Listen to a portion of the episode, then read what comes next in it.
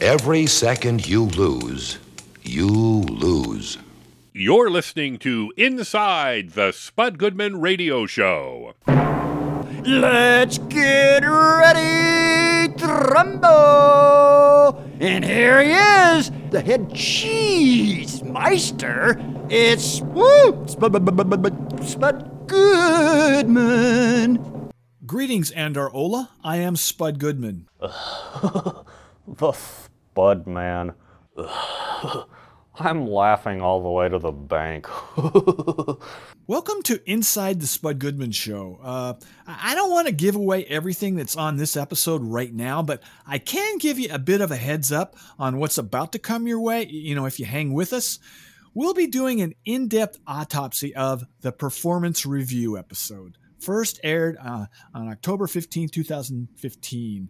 It features comedian, actress, author, and general rabble rouser Kathy Griffin, uh, comedian, actor, and author Jay Mohr, and also musical guest Trees and Timber, one of my all time favorite bands. So, yeah, this one will not suck. I can say that for the record. So, let me start things off by introducing our show's designated laugher, my Aunt Dorothy. Can you give us a snicker? I, I want to give you sufficient time to get warmed up before you have to deliver the more strenu- strenuous uh, laughing duties. Sure, Spud. Uh, I could give you a snicker while sound asleep. yeah, yeah. Well, thank you. Uh, but be warned, you know, that you will shortly have to turn up the effort level as we go along, you know. Yeah, so now I'm required. Yeah, I'm required to acknowledge our oh. temporary oh. permanent co-host Gerald Holcomb. Uh, you can say something now, but be brief and precise. Precise. Yeah. Yes. How does one speak precisely? What does that even mean? Um, okay, I- I'll give it a try here. I am excited to be with you, our beloved listeners. As uh, excuse me, uh, beloved. I, I don't think yeah. you can say that. That that you know these days it just it makes some people feel uncomfortable. You well, know, for those that are not seeking love in their lives. You know, some could interpret that as being a microaggression. What does microaggression mean? I, I don't really know for sure, but I've read about it recently and it makes people very uncomfortable. Okay, so just let me get this episode moving along. Now I need to introduce our show's intern, Chance. This is your moment, Chance, to directly address all those millions of fans you seem to feel are out there you know, they're they're eating up every word you have to say on this podcast. Some some might describe you as delusional, but you know, I'm going to leave that up to the to our listeners. I don't know about millions, but there is cold, hard proof that I am very popular. Like 10 times more popular than you, the host of this little podcast. Think about it. A simple intern on a now obscure podcast after you quit the radio business and I have to get the love of my life, Dorothy, to help me respond to all the emails and messages I get from fans. It's kind mm. of hmm. amazing. And you? I bet Google is about to close your email account due to lack of activity. I don't think it's going to happen. Google is not closing down my email account, dude. I have a lot of activity going on there, so don't worry about my popularity, okay? Anyway, this episode we're taking a look at is is not one of my favorite ones. Okay, it was not that it was a bad show; it actually was a pretty good one. But uh, you know, I will now have to relive the experience of being evaluated job wise well, you know, live on the air. It was it was a bad decision on the part of our executive producer, Lori. She, she thought that you know she'd have the opportunity to corner me in the studio, you know, while completing my yearly performance review. As as yeah, you know, I had been avoiding her, you know, and having to undergo what I feel is a very demeaning process. Who is to say what is a, a good or bad job performance? There's certainly not another human being. That that is something between my God and me. He, you know, yeah, I'm not really a religious person, but I'm pretty sure he or she w- would have given me a glowing performance review. Now, the, the, good thing on this one is I didn't have to deal with you, Gerald, or, or really anyone else on this episode. It was that was the only pleasant memory. It was just her and I, so there was a lot more elbow room in the studio. I could move around. Uh, yeah, Dave, run the start of this one. Greetings. I am Spud Goodman. And uh, thank you for, uh, I don't know, Spud man. patronizing our little radio program. With me tonight, against my wishes, I should say, is the show's executive producer, Ms. Lori Madsen. I guess it's that time of year again, and I'm up for my annual performance review, like I ever read them. Anyway, uh, that's why she's here. So I guess you can say hello to the listeners. I mean, if you want. I mean, you're sitting in front of a freaking microphone with me in the studio, which I still don't understand why it's necessary. You Mm-hmm. That could is be doing, messed up, You could be doing this performance review alone in your office, and you know that. I could, but you know I choose to be a hands on executive producer. Being here in the studio while you're on the air gives me a much more complete reading of your overall on air performance. It also allows me to solicit unfiltered feedback from listeners if they would be so gracious as to call in with their opinion on how you're handling your position as host of this program. I have a feeling we're not in Kansas anymore. And before I forget it, I need to correct your description of the show a moment ago. Nowadays, we aren't just a little radio show anymore, as we're being carried in a number of markets, and with that comes, of course, higher expectations from me and the stations airing us. Well, you know, you can describe the show any way you like. I prefer to think of us as still a funky little radio program broadcasting to like friends and family. It's a lot less. It's just not stressful. I can't handle the stress. Just don't. As they say, if you can't stand the heat, get out of the kitchen. I think it was the basement.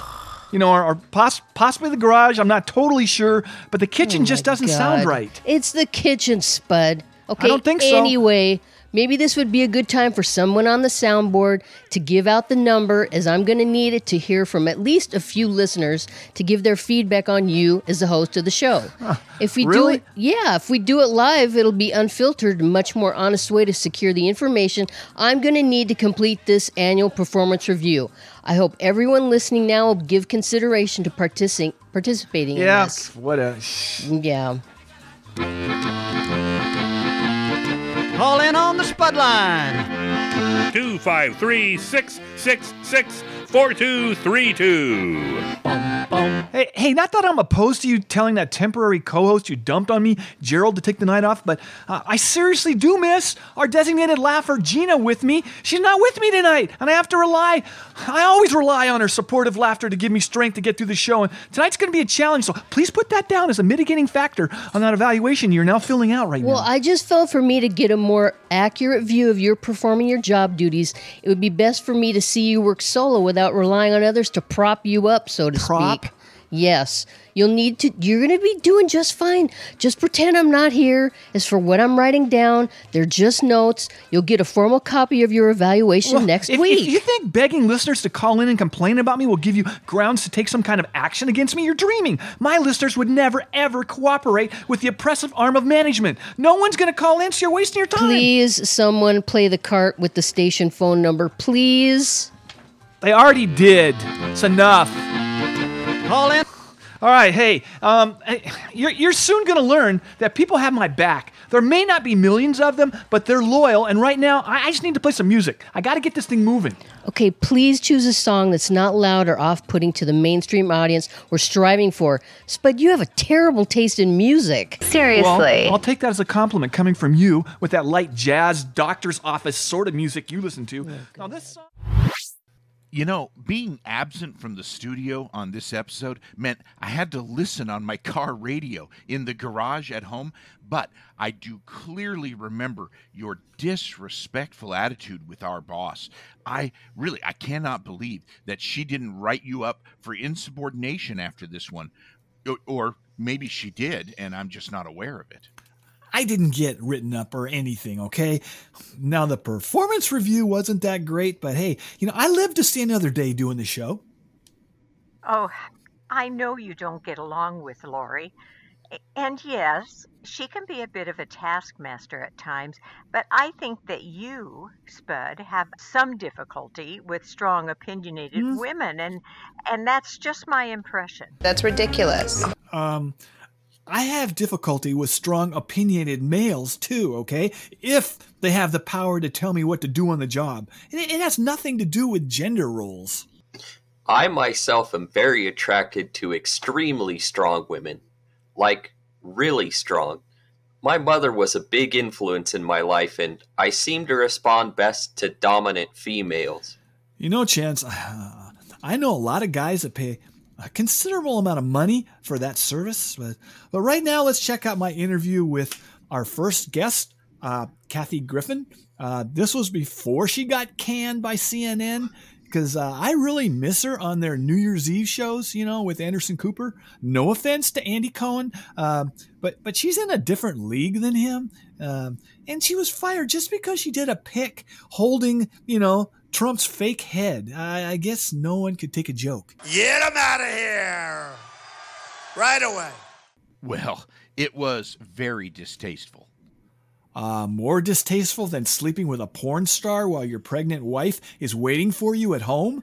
Mm. Ah, yeah, think, mull that over. Dave, run the segment. Hey, if you're gonna if you're gonna take up space here in the studio tonight, do, do we do something? I mean, my God, can can you help out and see if our first guest is on the line? It's not my job duties, but I'll check with the interns to see if. Look, all you have to do is let me know when Kathy Griffin is on the line. How tough is that? Okay, just a moment. Yes, Kathy Griffin's ready to speak to you.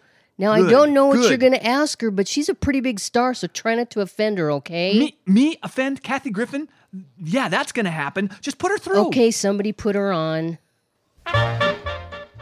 All right, please welcome, uh, warmly, I hope, comedian, actress, best selling author, producer, talk show host, and our country's premier New Year's Eve celebrant, Kathy Griffin. Hey, thanks for calling in to the show.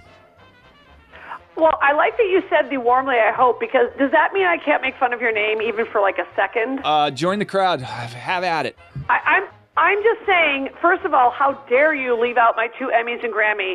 Second of all, being raised Irish Catholic, although frankly the Catholic part didn't really um, stick, how can I not love someone named Spud? I mean, that is the food of our people. There is nothing that the Irish can't do with a potato. So Thank you for if that. I'm going to make fun of your name, it's all with love. Well, thank you. You know, will I be like a unicorn when I go to your show? Because as far as I know, I'm a straight man. I, at least I think I am. I don't know. But w- would I be the only one there? Because it wouldn't bother me, but it would influence my wardrobe selection for the evening.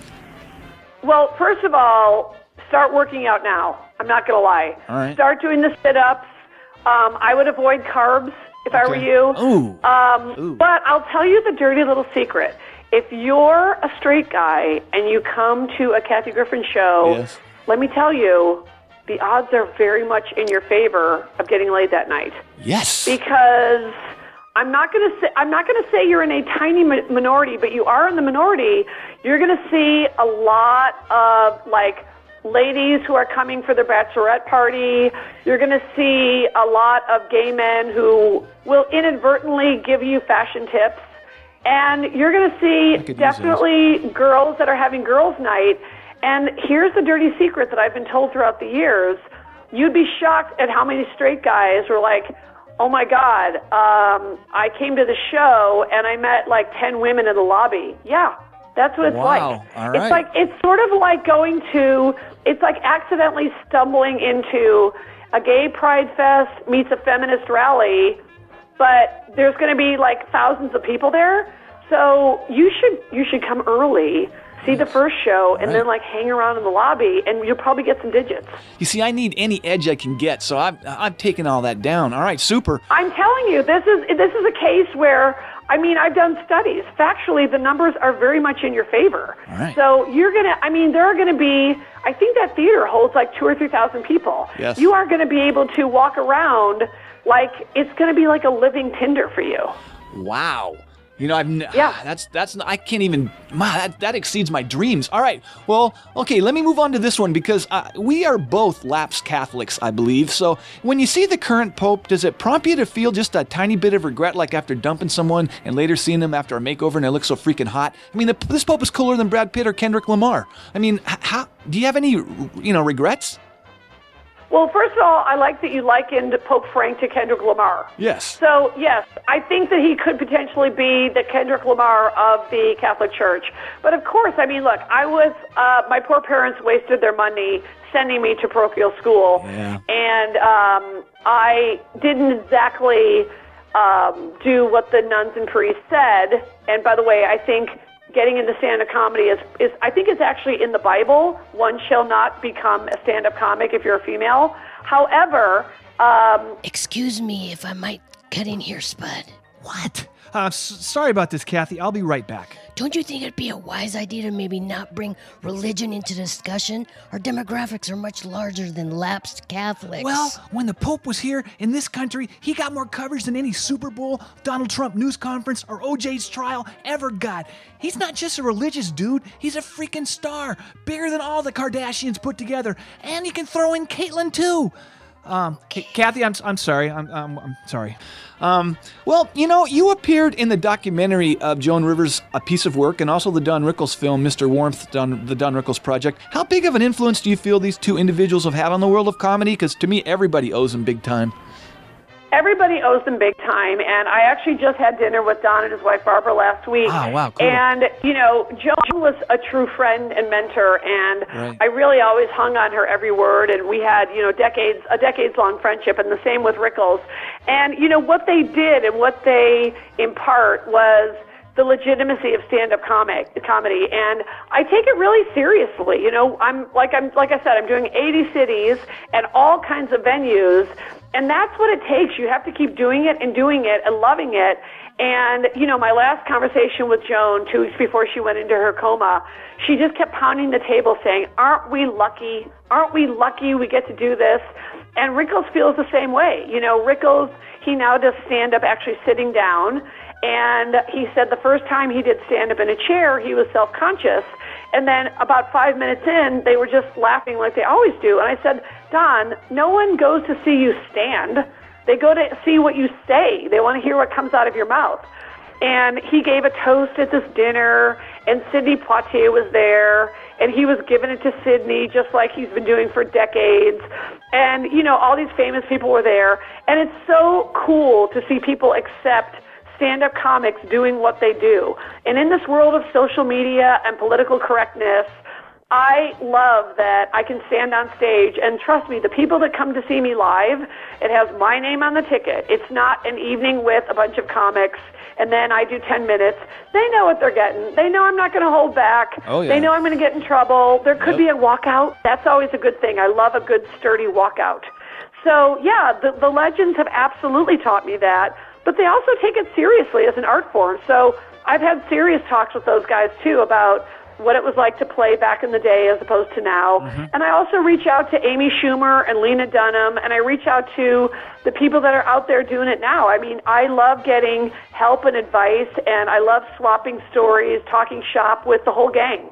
Wow. All right. Very nice little story about uh, you having dinner with Don and his wife. That's very cool. Um, all right. Well, earlier. So cool. And by the way, every moment you spend with someone like a Don Rickles, trust me, you know it's special. So Yeah. those type of people, the giants, the icons, they never lose that. You know, so when I get to spend time with folks like that, it's not like I'm cavalier about it. I'm like taking every word that they say in. So I'm glad that you appreciate like the real deal folks. Heck yeah. Um, well, earlier I referenced your annual gig welcoming in the new year with Anderson Cooper on CNN. I never miss it, but he seems like he has unlimited patience. Has he ever off camera on break told you to show him some mercy? Uh, yeah, he begs every time. Um, my goal is to make him cry, Oh. but now he's so busy dancing with Madonna at Madison Square Garden. Yeah. I can barely. I'm gonna have to. Look, let me tell you something. I'm gonna have to bring him right back down to earth. Okay. Because now he clearly he's covering the Pope. He's dancing with Madonna. He's gonna have to deal with me on New Year's Eve. All right, let, let me move on. I got like one or two more. Um, you, you've co-hosted on The View even after a few expulsions in the past. It seems like you're like Michael Corleone. You know, like when you seem to be out, they pull you back in, and and it's. I mean, is it a love-hate deal for you, or how? It's it's been interesting. Oh, it's a definite love hate deal for me. And one of the reasons it's love hate is because, and she would probably deny this, but I love Barbara Walters, even though she hates me. And I learned from Barbara personally, and I'm quite proud of this, that that's okay. It's okay. Like, I have the same relationship with Oprah. I love Oprah. She hates me. But that doesn't Really? mean I don't still love her. Yes. So, you know, I have How done can anybody hate countless you? times. How can anybody hate you? That's impossible. Well, exactly. I am obviously lovable. But um, Barbara Walters, I would say, um, expressed to me in the past that she thinks I go too far. And there would be commercial breaks where she would say, I really wish you wouldn't say those things. You really shouldn't be so vulgar. And I would just giggle like a schoolgirl. So I love all the incarnations of The View. I'm constantly following what they're up to. The cast changes are fascinating to me. I was there the day after the infamous Rosie Elisabeth Hasselbeck throwdown. Yeah. I was there when Elisabeth Hasselbeck came up to me backstage and was like, I love you. You say all the things that I'm afraid to say. And I was also there the day she said, How do you feel coming here, saying things uh, to our face that maybe aren't so true and aren't even funny? And then I said, Bring it. And the audience burst into applause. So, yes, I have had all kinds of experiences on The View and I love it. I mean, I love mixing it up. I love listening. I love butting in. I love being in environments where I truly don't know what's going to happen. And that, like New Year's Eve, like my live act, I love being environments where I'm not quite sure what's going to happen minute by minute. Um, I and my fellow Kathy Griffin fans would like to know if you have any unmet dreams left on your to-do list. Is there a is there a project or something out there that you still have hopes of being involved in? I love that question because Thank you. I can't stand it when people say like, "Oh, you've done it all." No, I have not had my brass ring moment. I have had 3 cult shows with my name in the title, but they were cult shows. I've never had like a Lorne Michaels or a team of writers. I write all my own stuff. I've never had a big fancy network behind me. And so I very much think that there's a misperception in Hollywood that I've like had my moment. No! I want my moment. All right, I know you're busy, so I'm going to let you go. So, once again, look for Kathy in your city as this woman is on the move with her Like a Boss tour. and there you have it, Ms. Kathy Griffin. But you know, when, when you when you say things, it, do you think that sometimes it might hurt people's feelings? How far how far does And do comedy you go? care? No. She doesn't care. Wait a minute, I'm just if gonna- it's funny, it's funny. And look, they don't always work. I'm the first to admit they don't always always work, but I go for it no matter but what. you don't Nothing's like it off the someone table. does it to you. But you Come said, on. things, you said things he, about people here that Yeah. are a untrue and b not so funny. So do you ever feel weird like them coming here, say, and sitting here and It's getting you kind of you know This promoting is- things actually, when you this said moment some is what I live for, so bring know. it.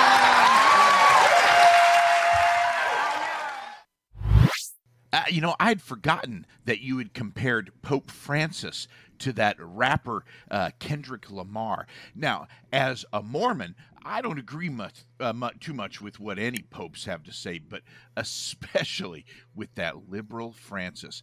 He loves everyone, and that's just not what God would want. There has to be some kind of penalty, you know, like um, being shunned for doing weird stuff. Oh, brother, Gerald, sometimes I cannot believe how messed up you are. Yeah, I think he has a clear case of brain rot. Maybe it would help you, Gerald, if you started taking a supplement for your mind like ginkgo biloba or My something. My brain is just fine, Chance. There's no need for supplements. You stupid, ignorant son of a dumb. Yeah, outside of a full frontal lobotomy, I doubt any you know supplement is going to help you out. Uh, yeah, okay, right now we're we're going to air my interview with our musical guest Trees and Timber, and then a song from them live in our studio. Dave, hit it. All right, it's musical guest interview time. Uh, please welcome back to the show, Trees and Timber. And for those who are not familiar with this really, really fine band, please state uh, your birth name and your instrument of preference. Joe Baker or Joseph Baker and guitar vocals. Super. I'm Gwendolyn Rose and I play the electric bass guitar. And Hello. Paul Rybicki, drums. Thank you. All right. Well, let's let's talk about the band's uh, album, the last album you have out had out. Hello, my name is Love. It's available on Swoon Records, and I advise everyone to go out and try to order it immediately. Um, so here's my question: You guys crank out like killer songs, like an assembly line in Detroit, how they pump out cars. It's not supposed to be that easy. So all, all you know, all your songs are really good. So do you have an unfair advantage? Steroids? What are we talking about? Well, mostly we just rip off other hit songs and then um, put other lyrics to it, like old. Wow. old hit- yeah. Oh, super. No, that's not true. That's uh, that's not true, but it sounded good. All right. Well, um, what's the band's position on the still growing number of flavors of Oreo cookies? When will it stop? I've addressed this previously with others, but now it seems to be a huge social problem that is spiraling out of control. Well, it's mostly just confusion at the supermarket. You know, when you buy Choices, choices, Yeah. too many choices. Like I don't, I don't even want the double stuff because Yes. that just confuses me when I just want regular Oreos to dip in my milk. But I end up with double stuff, and it's just overload. I'm buying mega stuff, and then I'm buying the regular ones, and then I and then I and now they have freaking pumpkin ones out. I don't know what And the hell it was. Yeah. Anyway, all right. I don't want to. I don't want to burden you guys with that issue. There's other things that we have to probably worry about. Um, all right. Well, what's the name of the first song you guys are gonna do? This one's called Super Ghost. All right. This is a great song. I think I've heard this. Let's do it. All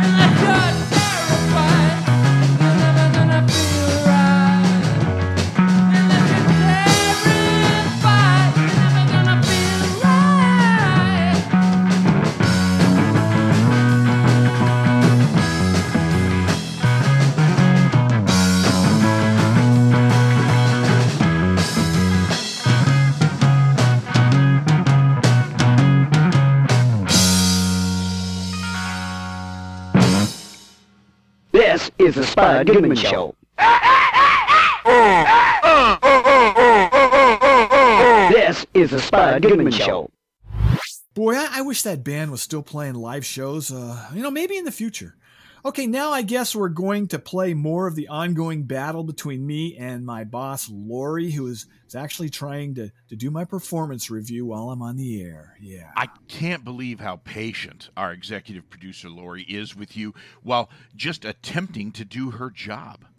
Uh, kissing her butt now helps you how? Well- uh, you know, she, she she may still have her hand in this new podcast, but but the power is has shifted, as they say. Uh, Dave, roll it.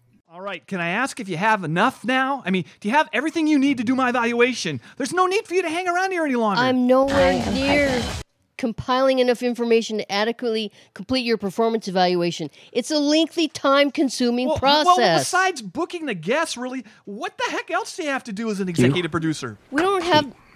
We don't have the airtime for me to fully detail what my job duties entail. Just get back to the show and try to display a bit more enthusiasm in your delivery. You're putting people to sleep here. I would disagree with that Oh, our interns are saying we have a call holding from a longtime listener. Please put it through. Hey, uh, hey, hey, is this the lady that wants to hear from uh, listeners about the show? Yes, I've solicited the input of listeners. Do you have an opinion about the show?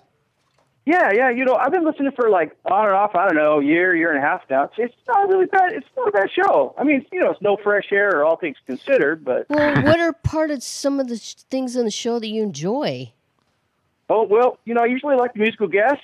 Not always, you know, uh, but you know, mostly they're pretty good. Uh, I love to hear the celebrity guests being interviewed. Uh, it's kind of entertaining, you know. Oh, and I totally dig the clips of the week that you put on the air. Some of them are funny. Caller, you haven't mentioned our host, Spud Goodman. Can you give me an honest take on him? Do you find him likable? Uh, who? The host of the program, Spud Goodman. Yeah, you know, I'm not I'm not really good with names. You know, I don't know. Uh, you know, I don't mind most of the people that talk on the show. Uh, well, the chick that laughs sounds cute, but I really like the famous people that come on. You know, uh, everybody that's there, I guess, is okay. Okay, fine. Thanks for calling in. Hey, Tonight, hey, hey. A Kelly File exclusive. I, I talk a lot on the show, caller, so if you're still listening, thanks for the positive words. I don't think that was a ringing endorsement for you at all. The caller didn't even know your name. So if you did a better job promoting this program, maybe I would be a household name by now. That falls on you. This isn't about me tonight. Well, hey, they're, they're saying we have another call. Should I take it? Absolutely. I need a much larger well, sample. don't harass this caller input. then. Okay, put him. I'll put the call through. Come on, yo. Hey, uh, am I on the air? Yes, are you a longtime listener? Well, long time? I wouldn't say that. Wait, uh, how do you define long time? A regular listener of the show, like for more than six months or so. Well, uh, you know, I think I heard a few minutes of the show last week. If that's what you want to know, uh, uh, does he have some kind of a stupid name, or well, you know, I don't listen to much radio. I have adult ADHD, and I can't sit still long enough to hear a full show. What? How long is the program again? Spud Show is 60 minutes, and the second hour is the post show report where we analyze the first hour's highlights. Highlights. Well, I guess I need to listen longer until the highlights start happening, and then I can answer your question. You know, I'll keep it tuned in as long as I can before I, you know, I get a little restless. Uh, my legs start shaking sometimes, so I can't make any promises how long I'll listen. But you know, I'll try my best. Uh, uh, how about I call you next week with my take? No, no, she's not going to be here Good next call, week. yo. So don't waste your time on this, all right? Hey, Ms. Executive Producer, uh, just see if our next guest is holding. You know, we got a show to do here. I'm running behind. Okay, I believe your Well, next. well, you know, okay, good, fine. I'm Yeah, losing go. interest here anyway. so you know, goodbye. Bye. All right, I believe your next guest is on the line, ready Well, to who go. is it? I didn't ask. You're the executive producer of this program and you didn't ask the interns who was holding on the Oh, line I as our s- next guest? I suppose I could look at the show schedule to see. Okay, it's Jay Mohr. Ooh, you know, Right. I, I really loved him in that Jerry Yeah. Maguire movie. Any other personal things you want to express before I begin the damn interview? No need to get snippy here. I've already gone over the insubordination issue Look, just- in just the put- last just year. put 'em on. Do we need to review that again? No, put him on. Like I just said, I don't understand how Lori could have remained so professional while undergoing your lack of respect for her position, Spud. I, I sure, sh- I'm sure, I, I, I would not enjoy being your supervisor. Uh, like that would ever happen. Maybe. No, it's not. Ever going to happen. You really do have an antisocial personality, Spud. You don't get along well with others. Well, that is true. Uh, who likes being told what to do? I don't.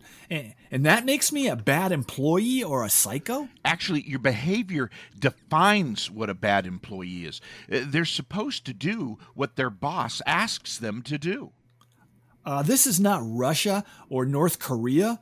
Uh, you know, why don't we move on here and, just play my interview with actor and comedian Jay Mohr, okay? Uh, oh, and he wrote a book too, I should add. Uh, he's a funny guy, Dave Rowlett. All right, please say hello to actor, comedian, author, and sports talk show host Jay Mohr. Uh, welcome to the program, Jay.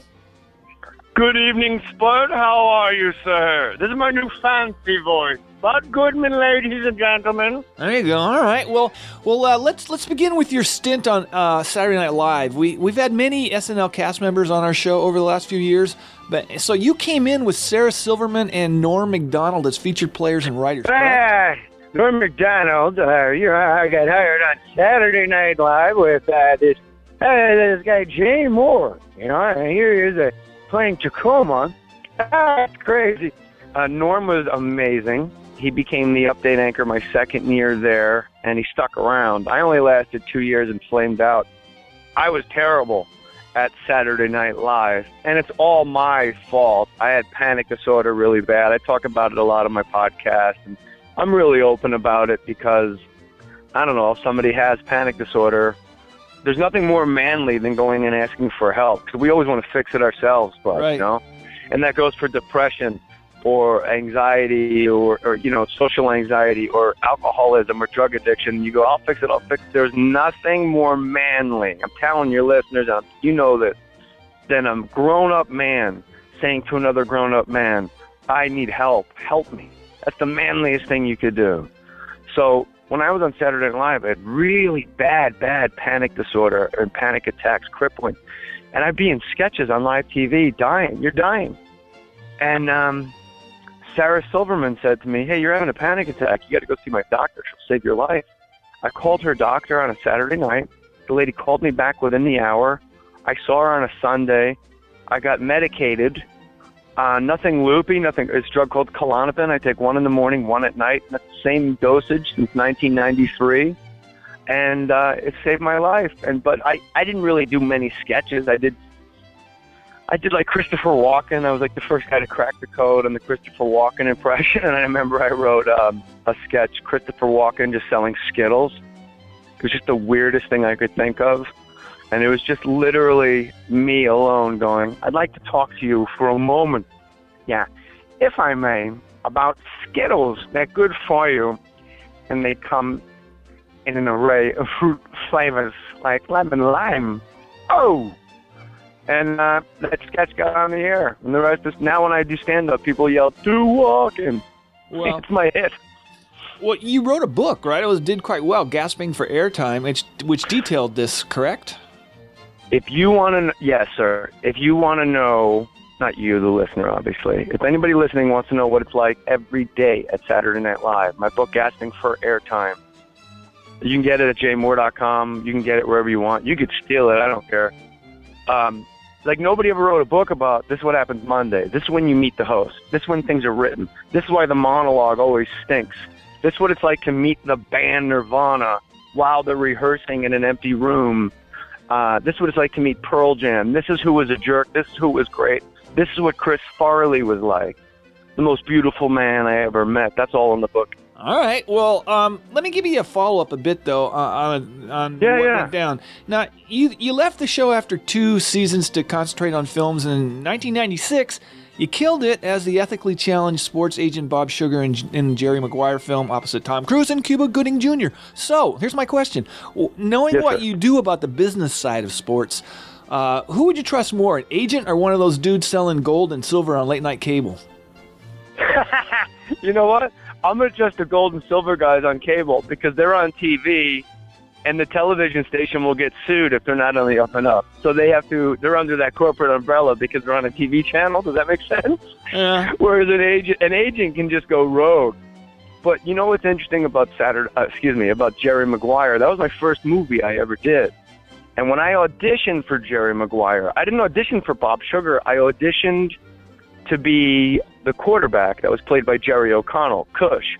Uh-huh. And for some reason, when I walked in there, my southern accent went out the window. My mother's from Odessa, Texas. My grandmother was Miss Texas.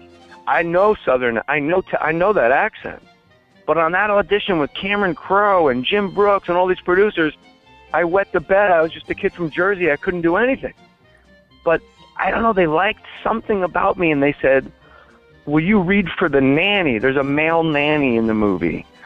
I don't know if you remember that he, he tries to hug uh, Tom Cruise goodbye, and Tom Cruise on the front Right. yard is like, "We're good, we're good, we're good, we're good." Right. And it's Renee Zellweger's male nanny, and I read for that, and then I came back again and again for the male nanny. And Cameron Crowe, before I read for all the producers in the studio, said, "Here's the thing: the speech the nanny has about the jazz cassette that he hands Tom Cruise when he thinks he's going to give him a condom. You're going to need this." It's a Miles Davis, John Coltrane cassette. He says, It's the easiest thing in the movie for me to cut out. But when you say it, I can't cut it. You say it too well. So just do it the way you've been doing it. Now, Spud, the worst thing you can tell an actor is do what you've been doing the same, because then you start, like, well, how was I doing it? I blew that. I ruined it, right? Then Jim Brooks, who you know Simpsons and Right. a- as good as it gets, he just looks up in the middle of me blowing a second audition in a row, goes, "Hey, what about Sugar?" And everybody looked at each other like, "Oh my gosh!" And the hair on the back of my neck stood up, and they said, "Have you read the script?" I go, "Yeah," but I knew Spud that Bob Sugar was the guy, Right. and I knew what it meant in the movie. And I said, "Hey, um," but I kind of panicked because I didn't want to go out in the hallway, learn the lines in ten minutes, and come back and blow a third audition. I said, "Could I go home?" Because he deserves to be played completely and really learn the lines, so I'm not wasting your time. And for some reason, because in movies they always want it right away, and they don't have enough money. But for some reason, these guys at Jerry Maguire said, "You want to just come back next week?" And I said, "Yeah."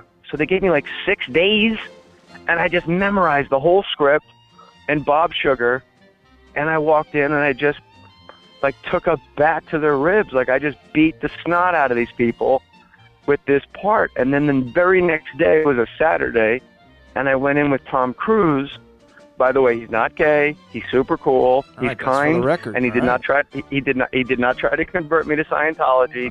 He knew everyone's name. One of the kindest men I've ever met, Oh. and he's a pro. On time. Hey, how you doing? How's your daughter? How'd the jaw surgery go on your wife? How's like everybody? He knows their names.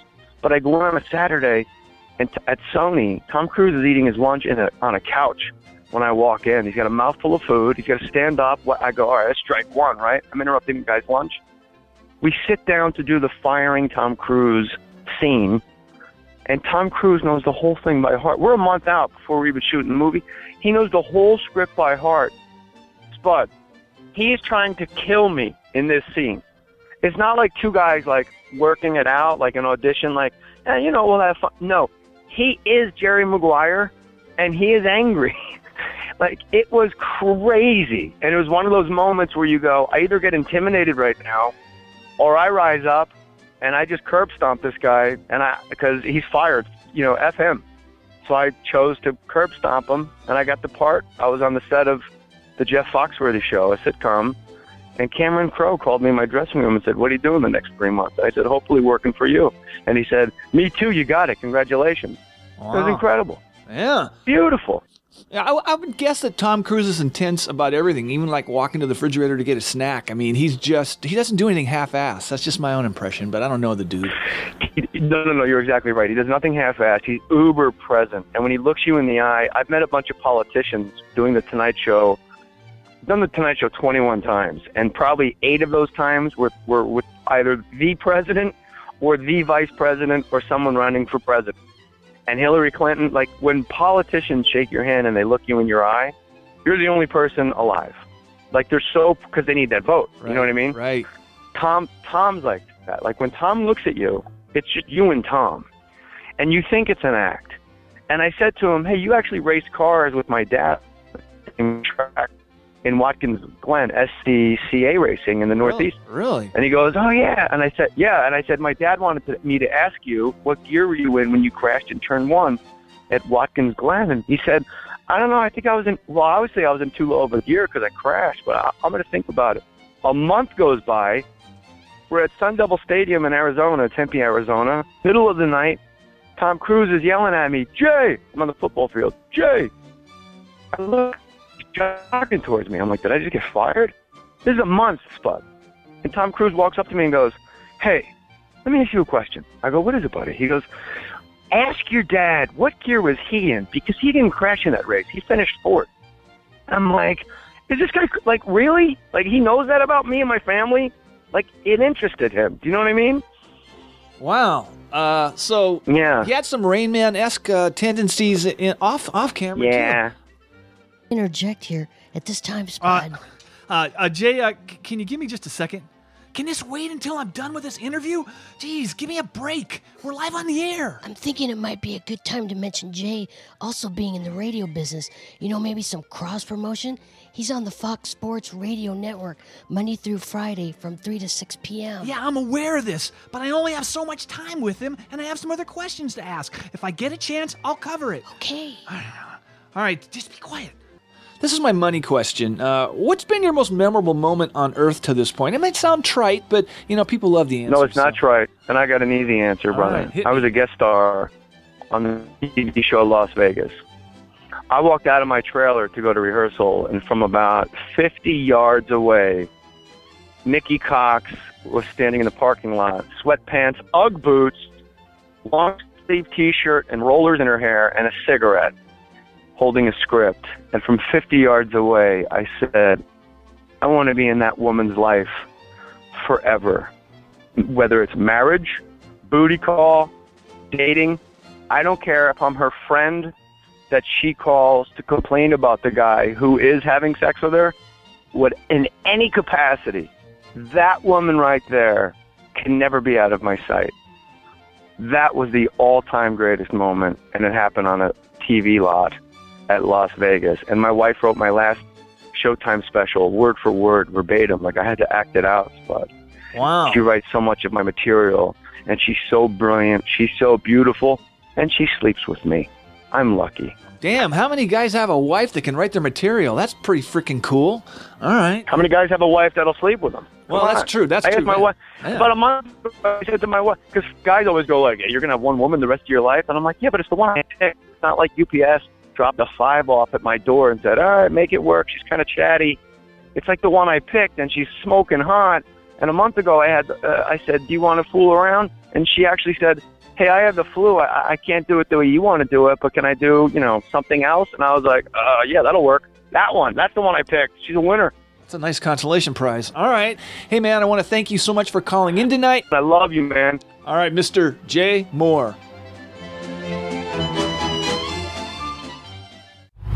You know, I don't understand what Jay was saying about his wife sleeping with him at night. It- my wife Rachel and I have shared the same bed since our wedding night.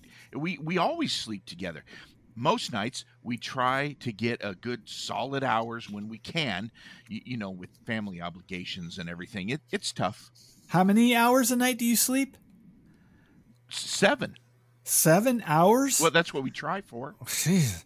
And I, and I I don't think Jay was talking about sleeping, dude. After Dorothy and I get married, I'll be giving up my bunk bed and we'll be sleeping together in the same bed. That's so hot. I believe it's a queen size, right? Uh, yes, sweetie, it, it's a queen size, but I have given some thought to upgrading to a California king size mattress, as I do need my space while sleeping. As you know, I'm kind of a restless uh, sleeper and move around a lot, so it actually would be for your protection. From our naps together, I have noticed that, but you've never kicked me hard or anything. I think the queen size will Hey, work. uh, okay, you guys wor- work out your sleeping arrangements later. Right now, I think we're going to play another segment of our clip of the week. Uh, this one was titled The Great Wall of Trump. And I should add, this was just right before the 2016 election. Uh, hit it. Ladies and gentlemen, I am officially running, officially, officially, officially running for president, president, president of the United States. No, I do not believe in evolution. I do not think it should be taught in schools. I, I, I will be the greatest, the greatest, the greatest jobs president that God ever created. I tell you that. I will be the greatest that God ever created. Hey, I will be God. Hey, I have lobbyists. I have to tell you, I have lobbyists that can produce anything for me. They're great. You know, that's actually one thing that I'm not very educated on. So I need to look up on on exactly what that means. Okay. Well, you, you But I do know it's a, it's a vaccine, correct? no, euthanasia is assisted suicide. When Mexico sends its people, they're not sending their best. They're not sending you. They're not sending you. They're sending people that have lots of problems, lots of problems, lots of problems. And they're bringing those problems with us. They're bringing drugs, they're bringing crime, they're rapists, and some, and some, some, I assume are good people. I would build a great wall, a great wall, and nobody builds, nobody builds, nobody builds walls better than me, believe me. And I'll build them very inexpensively, very inexpensively.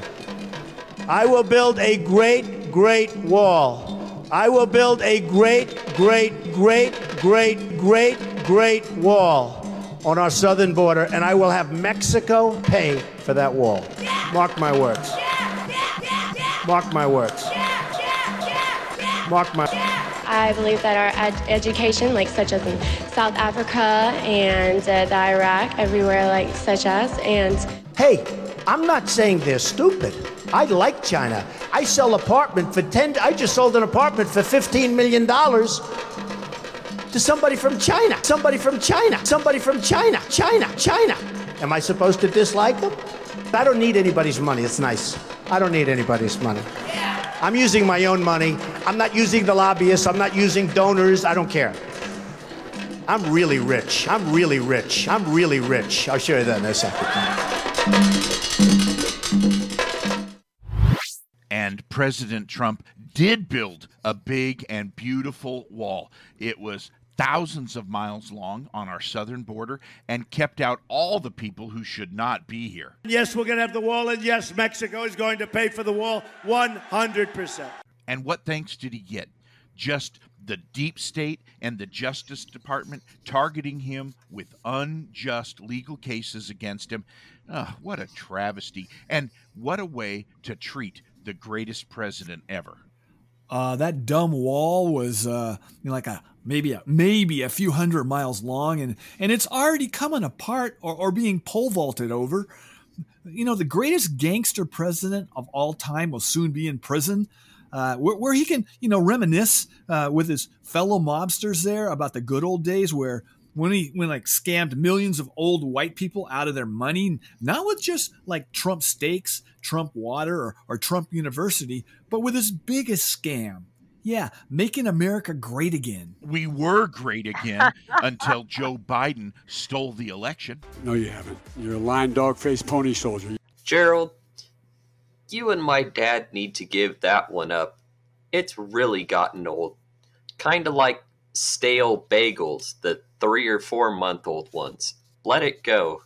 Ah, I feel so sorry for your mother, Chance. What a cross to bear. All right, right, right now, uh, I guess we're gonna play the end of this episode. I, I think I showed I could not be browbeaten and coerced into doing something I was not comfortable with. It, you know, I, I like to think it was a small victory for labor against management. Dave, uh, do it. Hit it, please. But I now have pretty much all I'm going to need to complete my evaluation. Good. I'll be scheduling a conference with you in my office probably at the end of next week to go over everything. You should know the drill by now. Well, I was told by my attorney that I shouldn't sign any documents that he hasn't reviewed first. Your, your, your attorney does not need to be involved in a yearly performance eval. That's ridiculous. Hey, attorney client confidentiality prevents me from sharing what my lawyer told me to tell you if you question this. Spud, attorney client privilege is not in play here. I think you're mistaken. You're not being charged No. with a felony. This Well- is a standard yearly event that all employees undergo. No need for attorneys. Yeah, yeah. Oh, shut up. That's what he said you would say. Uh, well, maybe now I've broken our, our attorney-client confidentiality thingy. Um, hey, can that be stricken from the record? I'm not a court stenographer. I think I'll leave now as my work's done. I'll talk to you next week. yes. Right now, I need to prepare for the post show report as I'm doing Lawrence's performance review, too. All right, fine. I I have a show to finish, so go grab a cookie or something. All right. Hey, oh, we got a call. We got a call. All all right, uh, we got like a, m- about a minute left or so. I'll take it. Put it through. Come on, give it, give it to me. Hi, is this Spud? Uh, yeah. Hey, if you want to express your opinion about the show, our executive producer's done here. So, you know, she's eating one of those stale cookies we feed the bands. Oh, uh, she's not available, is what I'm saying. Okay. Oh, no, I, I wanted to speak with you. I've called in before a couple times. Do you remember me? Uh, no. Should I? Well, I just thought you would recognize my voice. I still think you're gay, but That's I'm so guessing hot. you continue to not be ready to accept this. Well, to me, it's uh, pretty I'm- clear, and my instincts are that they're never wrong. You'll find your life will open up to new possibilities if you just come to grips with your true sexuality.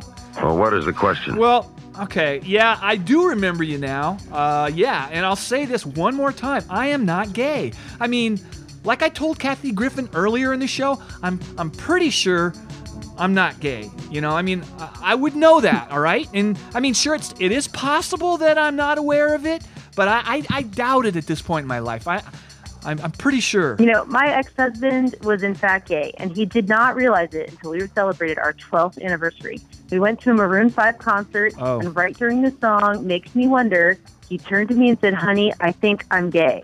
It really wasn't a shock, and since that night, I've tried to help other men that I sense need help in facing this reality and come out.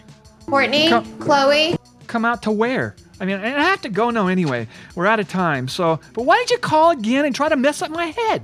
I, I mean, I told you the last time you called, I'm not gay. And if I was, you know, I mean, if I was, yeah, maybe it's possible, but I'd just rather not know, okay? I, I just, I have no problem with denial. Goodbye. All right, I'm Spud Goodman. Be all that you can be, and I mean that. God bless and ciao. Are you sure you're not gay, Spud?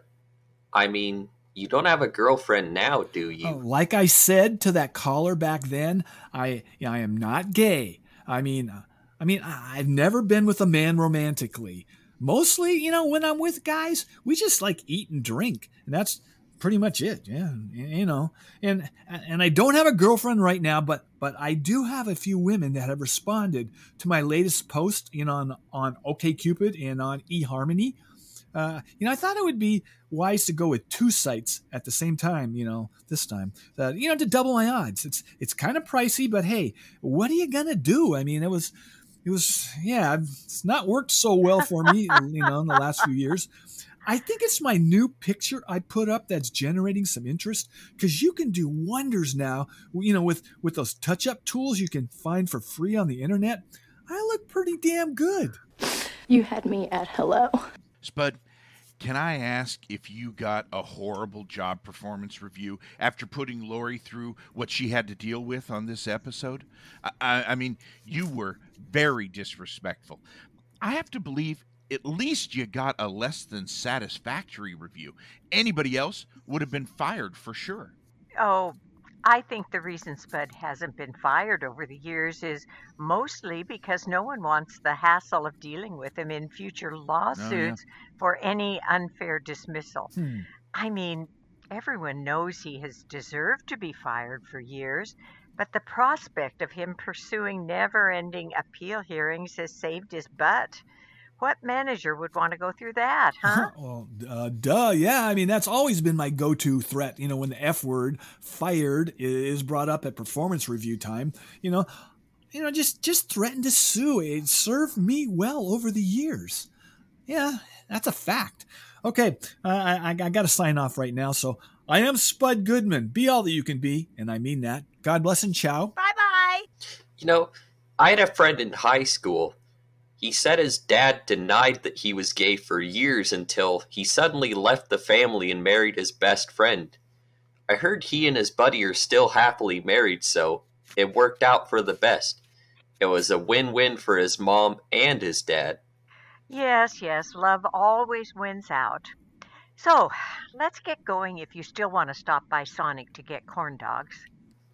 Absolutely, Oh, Dorothy. you know, I would love to go too, but I I have plans, so maybe, maybe another time. Uh, yeah, right, Gerald. Maybe another time. Let's go, Dorothy. Okay, okay. Uh, you know they're never gonna meet up with you after the show, dude. I mean, you, you keep asking them over and over again, and they're they're pretty set on having their alone time. Chance does not like to share my aunt Dorothy's attention with others, especially when they go get something to eat. He's a serious eater. Really? I, I did not see Chance as the possessive type, but okay then. I will make note of that. Uh, Next time, when I don't have plans, maybe you and I can stop on the way home and, and grab a burger or something. Uh, yeah. You know, I'm a serious eater too, so I prefer to eat alone mostly myself. Yeah. Anyway, I gotta go. Later. You, oh, oh, okay, okay, bye. You've been listening to the Spud Goodman Radio Show. No more a waste of your time than other vacuous programs currently on the air. The show is written and directed by Spud Goodman, produced by David Brenneman of Rosedale Audio Production. Original music by Michael Spots and Tom Harmon. Executive producer is Lori Madsen. Video director is TJ Pice. Our interns are Trent Botello and Anna Howell. Live music production and broadcast engineering by Mike Renville at the facilities of NWCZ Radio. Promotional services and and support provided by Big Freak Media, Seattle's only rock and roll publicist. Opinions expressed on this show do not reflect those of the station, the sponsors, or any living person except Spud Goodman. Copyright 2015 Spud Goodman Productions. David Brenneman speaking.